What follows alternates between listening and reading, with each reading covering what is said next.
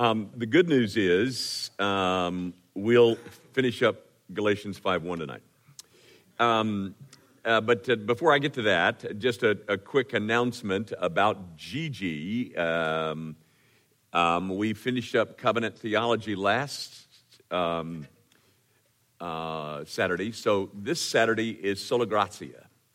Now, I, I'm, I'm serious when I say to you, if you have not taken the systematics class, I, would, I would discourage you from coming. Now, um, that's not to say you can't come. Uh, you're a, a, free moral agent. So if you want to come, come on. But you're gonna you're gonna be um, drowning in some um, in some pretty deep theological waters. Uh, that is the um, the essence of the gospel. It's the essence of soteriology. We'll explain that on Saturday. So that's this Saturday, Sola Gratia um, for Gigi. Now, um, I want to read uh, uh, Galatians 5 1 one more time. Uh, I can, um, I don't know that we should ever get tired of hearing this, but it simply states, For freedom Christ has set us free. Stand firm, therefore, and do not submit to a yoke of slavery. Oh, brothers, do not submit again to a yoke. I added that part. Um, yoke of slavery. Um, we spent two weeks, and, and I was posing the question uh, Is the Christian freed from moral law, law as a result of this freedom that, I, that I'm reading about? Is the Christian freed from moral law as. Um, as a guide to obedience. And I tried to answer that in a couple of ways, in several ways, uh, all of which say, no, we're not. We're not, um, we're not freed from um, moral law as a guide to obedience. Now, um, I, I want to wrap that up tonight. Um, and we'll move on, Lord willing, and, uh, to verse 2 next week. But there's just a couple of things that I, I want to uh, do by way of wrap up this evening. Um, and, and I have to say, at least once I get into it, it's, it's, it's, it's primarily pastoral in, in, um, in intent. That is, um, well, just hang in there, and because I, I got to cover one quick thing, and then we'll then we'll move elsewhere. But um, I am pleading with you that as people who belong to Jesus Christ by faith, that the earmark of that relationship is a life of obedience. Okay. Now, how is it that our obedience as Christians differs from the obedience of, uh, of the average moralist or the average you know, religious person or the average Mormon for that matter? How does, how does our obedience differ? I'm pleading for obedience. They're obedient. Why is ours different? Um, I mean, if you're if you're um, if you know a good um, sound religious moralist, they they they pretty much outdo us in terms of their obedience. Why is ours different from theirs? And it all, of course, has to do with motive, ladies and gentlemen. Before I became a Christian, if I sought to obey, I sought to obey um, with the intent of getting something in return. My obedience was self serving, my obedience was manipulative. I sought to uh, do one of two things. I sought to, um, uh, to get God in the position so that He would have to give me something that I want, which we'll just say is heaven. So my obedience, or I obeyed because I wanted to establish a sense of worth somehow um, I wanted to be known as a moral guy or the good guy at the office or the, you know, the religious guy. And, and, and, and in seeking to establish my own, or seeking to establish a worth, an identity, I obeyed. All of that obedience as a non Christian, ladies and gentlemen, it might be nice if you're trying to buy a car from me, but it is all self service. It is all designed to be a self salvation project. And its, and its motive is purely self terminating. I am trying to manipulate God. Imagine, ladies, if um, a man asked to marry you and he heard that you were quite wealthy or came from a wealthy family. And um, then, in the course of planning the wedding, he, she told you, or um, you told him, that, um, that you were not going to get any of the inheritance, and he called off the wedding. How would you feel about that? I mean, you would know at that point that the only reason that he wanted to marry you is so, so that he could get something from you. Um, and that, ladies and gentlemen, is not love. And that is, um, that is the motive of the moralist. I'm doing this to get something. It's not, it's not, it's not prompted by wanting to glorify the God that you now love. Um, my obedience now is, um, is, is now simply because I'm overcome by the God who I now know. So, um, whereas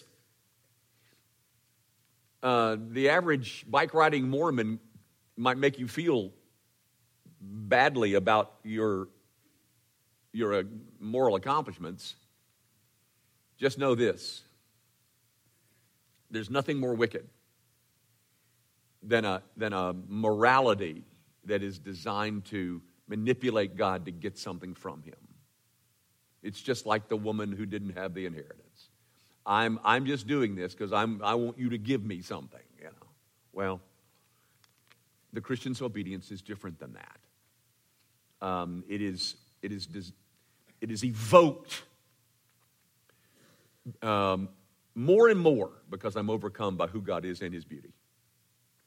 Okay? So that's the difference in the, in the obedience that I'm calling for and the obedience that you see elsewhere. Now, there are two things that I want to close with.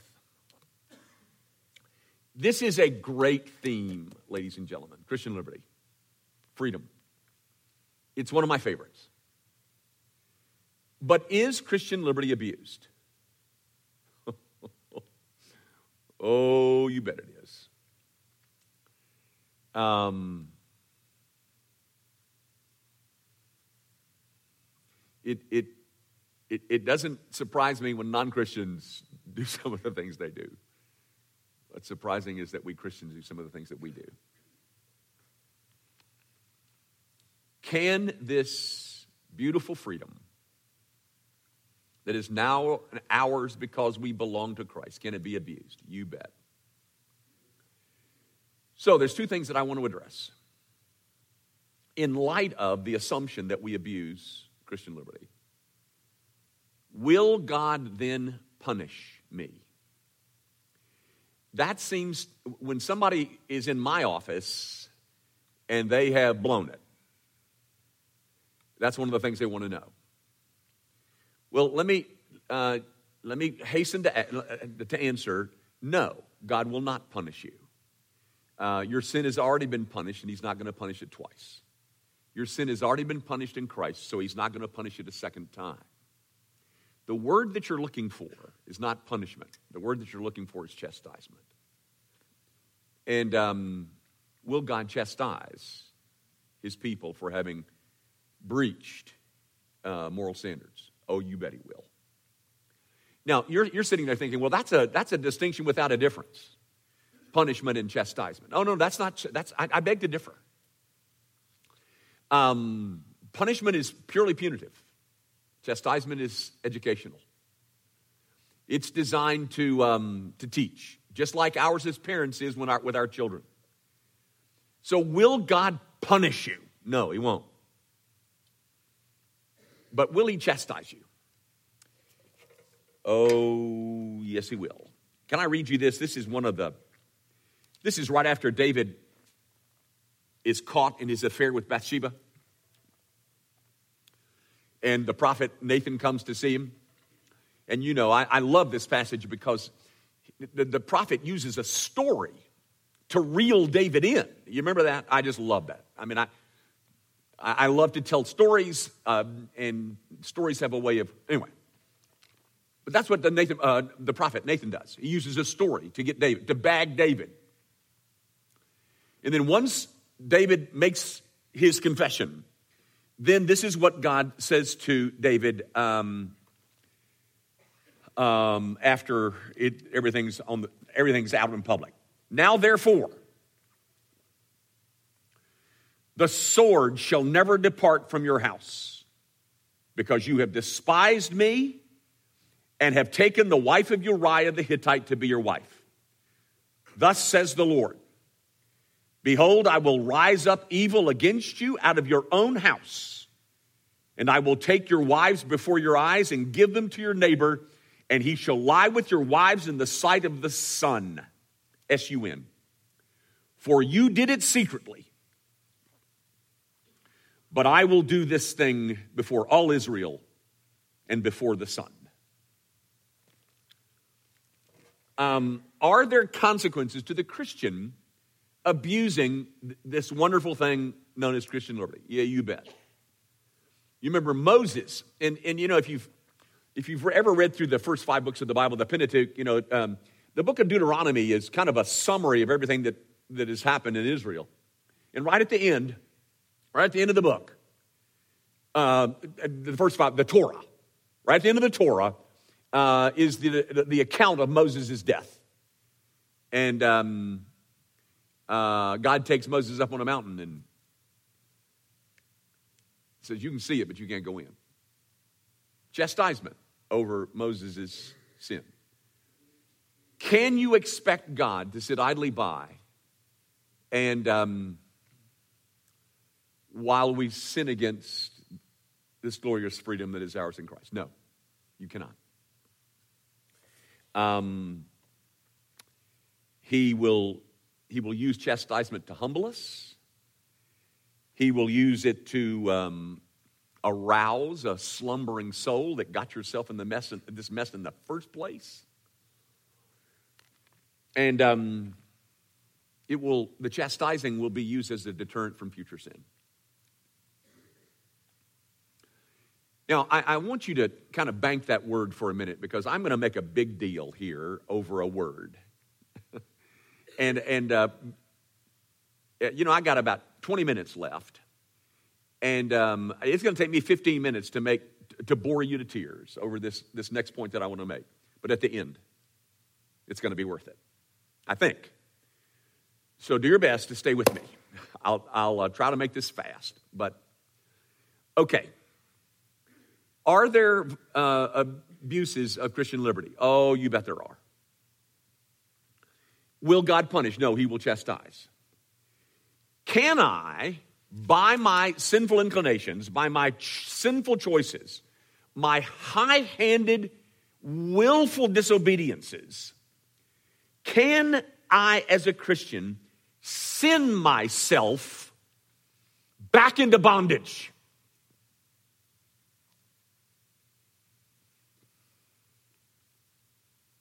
Yes and no. No, you cannot send yourself, you, you, a Christian can never, ever become a slave of Satan's again. But, yes, we can sin ourselves into a, a partial, a temporary bondage. In that song that Jimmy sang in Psalm 51, one of the lines in Psalm 51 is, Restore unto me the joy of my salvation. As a result of my abuses of Christian liberty, um, I, I, I cannot I cannot sin away my former pardon. but I can sin away my present peace. Uh, such that I, along with David, am crying out for restore the joy to me. So, um, can I send myself into slavery? No. Can I send myself into misery? Yes. Now, guys, um, in the midst of my misery, and if you'll read from 2 Samuel 12 on, you know, after this comes to light and, If you'll read the rest of the life of David, I'm telling you, you know, Absalom uh, forms the revolt, and it's a big old ugly mess. His daughter gets raped by one of his sons, and oh, pardon me, all bec- uh, as a result of this sword that God has dropped on his family. Um, but it doesn't kick him out of the family. The next verse that I didn't read is um, Yes, but your sin has been forgiven, David. You will not die. That is, after this horrible thing that, that uh, Nathan says to him that God is going to do, but he's forgiven your sin, you will not die. Um, it's not that my violations of Christian liberty will get me kicked out of the family, but it can produce a level of misery that I simply um, I, I, simply don't want to have to ever taste. Now, here's the point that I'm going to make, and I'm, here's where I'm going to bore you to tears. But you got to stay with me a minute, guys. Gang, the Old Testament does not speak of love. Stay with me. The Old Testament speaks of steadfast love. Um, there's a difference. The Old Testament, the Hebrew language has several words that you can translate love, but it only has one.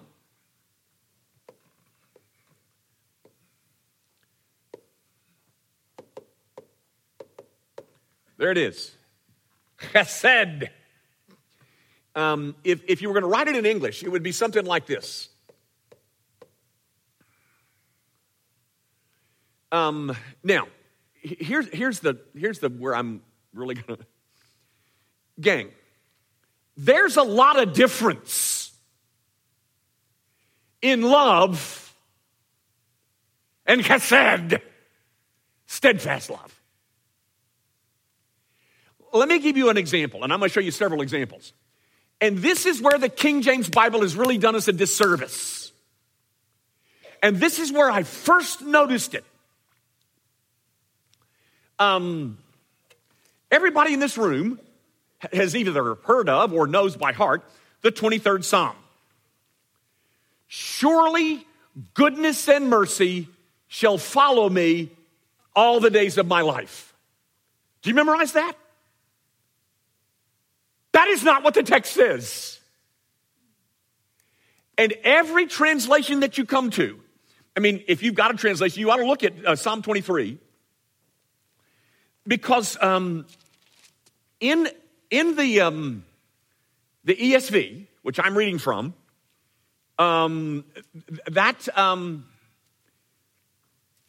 that's verse 6, and it has the word mercy in it, and then it has a little footnote. At least my Bible does. Because to tell you that surely goodness and mercy will follow you is one thing. And mercy is a great thing. But to tell you that surely goodness and steadfast love will follow you, that's a different thing. And when I have violated the boundaries of Christian liberty to the point that I have sinned high handedly.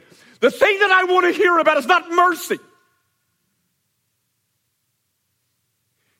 And the thing that I want to hear about is not love either. I want to hear about steadfast love, an enduring love, a long suffering love. Because, very frankly, that's what I need right now. I just went way beyond the boundaries of moral acceptability. And you're telling me there's mercy's gonna find. Great. I don't need mercy. What I need to know is that God's love is steadfast over somebody who is blown as badly as I have.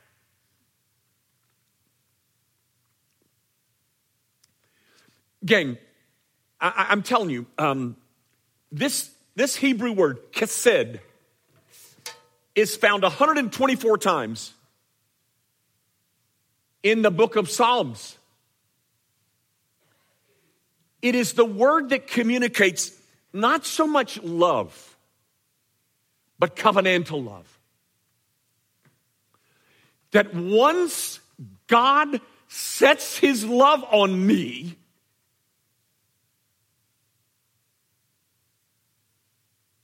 he doesn't take it back. And if I if I just had an affair and you tell me that God has mercy, that's good. That's really good. But what I want to know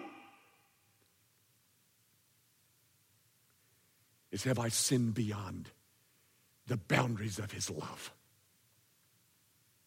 I want to know that he has said. Let, let, let, me show you this because this is, this is so interesting, at least to me. Um, if you can find um, Psalm 136, I could show you examples like this for the rest of the night, but this, well, I think I will show you two. Psalm 136. The term, the Hebrew term chesed, is found 26 times in this psalm. Well, whoop de doo, who cares? All right, if you've got an ESV, I'm reading to you from the ESV. Give thanks to the Lord for he is good, for his steadfast love endures forever. Okay, there it is. There's chesed. But if you've got a King James Bible in front of you, the English word that you're going to find there is mercy. His mercy endures forever. If you've got an NIV Bible, I've got them up here. If you've got an NIV Bible, the word is love. Ladies and gentlemen, I don't want to, I want to know that God still loves me after I've sinned before Him. I want to know that His love is steadfast, that it's long suffering, that it's not something that He's willing to take away from me after I have violated the boundaries of Christian liberty.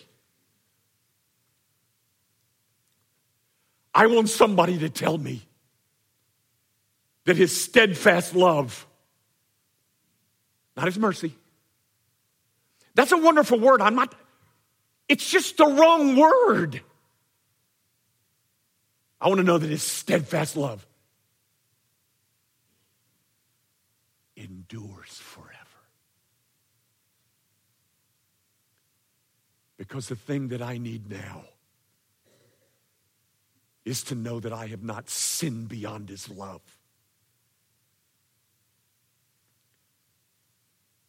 Oh no. Because his love is steadfast. Steadfast. 26 times in one psalm. In two translations, the King James and the NIV get it wrong both times, uh, 26 times. All right. Um, by the way, do you remember? We won't look, but because I want you to see Psalm 103. Go to Psalm 103. Um, um, you remember in the book of Ruth? And, um, and, and Boaz had been so nice to them. And um, and Naomi says to Ruth, and God has remembered. Said. He's not simply loved us, Ruth. He's loved us steadfastly. After all that's happened, after all the water that's gone under the bridge, after all the things that have gone wrong, God's love for us is a steadfast one. It endures forever. It didn't start and stop. You know, guys, the people of God wrestle with, particularly when they've blown it, have I sinned myself out of the kingdom? And what I want to tell them is that the love that God has for sinners is not just something that Beyonce sings about. No, no, no, no. This is a covenantal love. And it endures. Completely apart from my performance.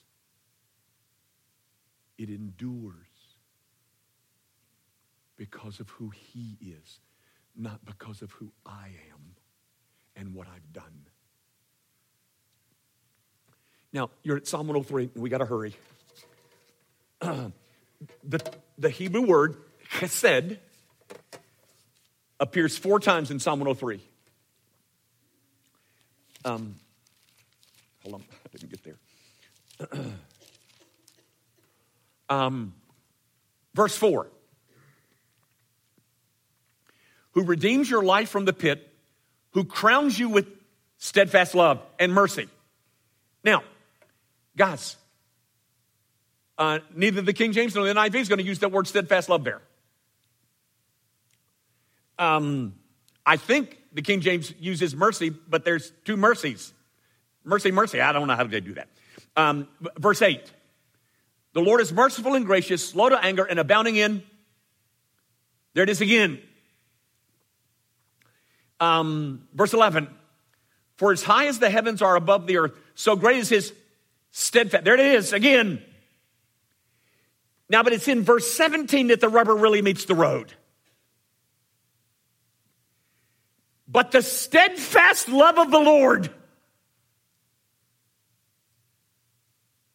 is from everlasting to everlasting. The King James uses the word mercy. Right there. Uh, guys, I don't have anything against mercy. I love mercy. I'm just telling you it's the wrong word. And the thing that the, that the Old Testament is, is celebrating here is not mercy, it's steadfast love. The NIV has the word love. But it's steadfast love that is from everlasting to everlasting. Now, do Christians violate, do they abuse Christian liberty. Boy, do they ever. Do we ever. And when the Spirit of God so grips your conscience about those violations and you end up in some preacher's office, I hope they will tell you.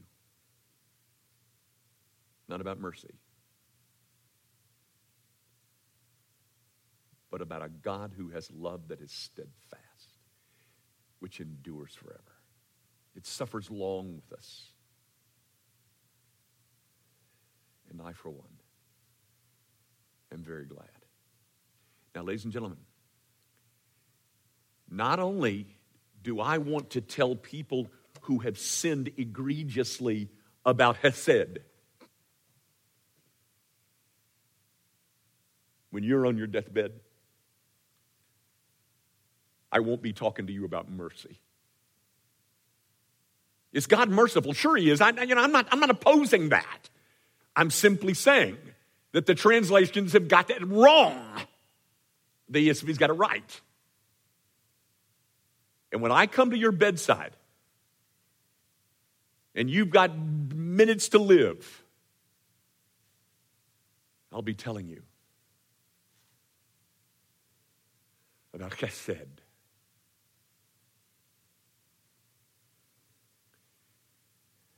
that endures for forever. Because that's what you're going to need to hear. Now, tell me, ladies and gentlemen, which thing makes sinning against Christian liberty less likely? Telling you about the chastenings? or telling you about the steadfast love.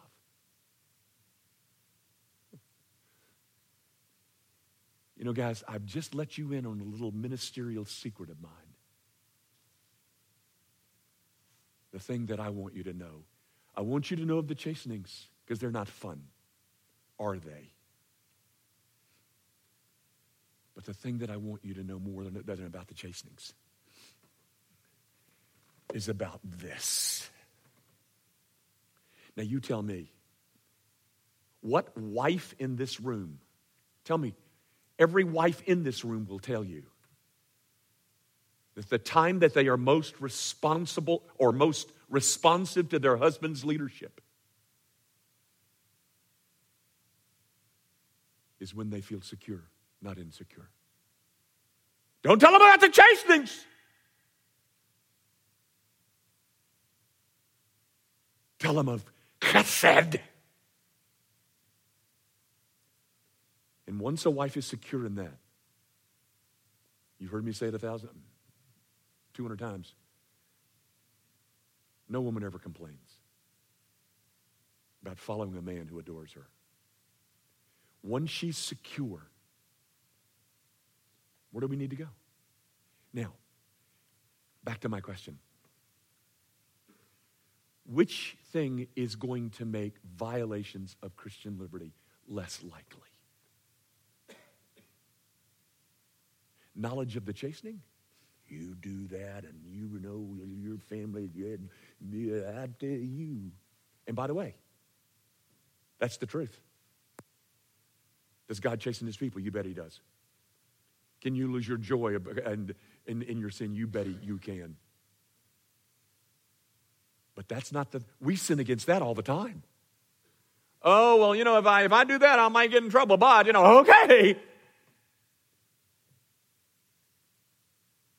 But the thing that will make violations of Christian liberty less likely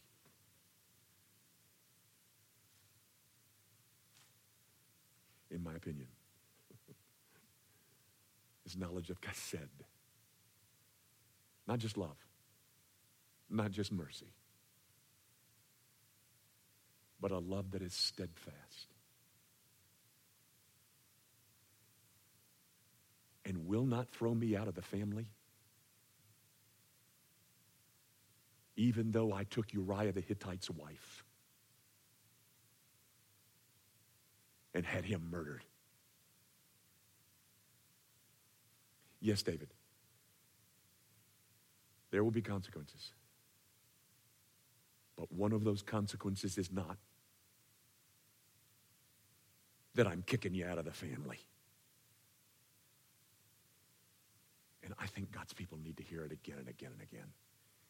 My brother and sister in Christ, you cannot sin yourself back into slavery. Now, you must understand that if you violate those boundaries, there are consequences to doing so. But the thing that you must hear about is that the steadfast love of the Lord endures unto his people forever. He gave it to you, and he's not going to take it back. That is chesed. I just love it. Father, I, I do pray that you will thrill your people as you have me over the beauty of your covenantal love to the undeserving. That though we have done stupid things which have led to great pain, and loss of all kinds of joy.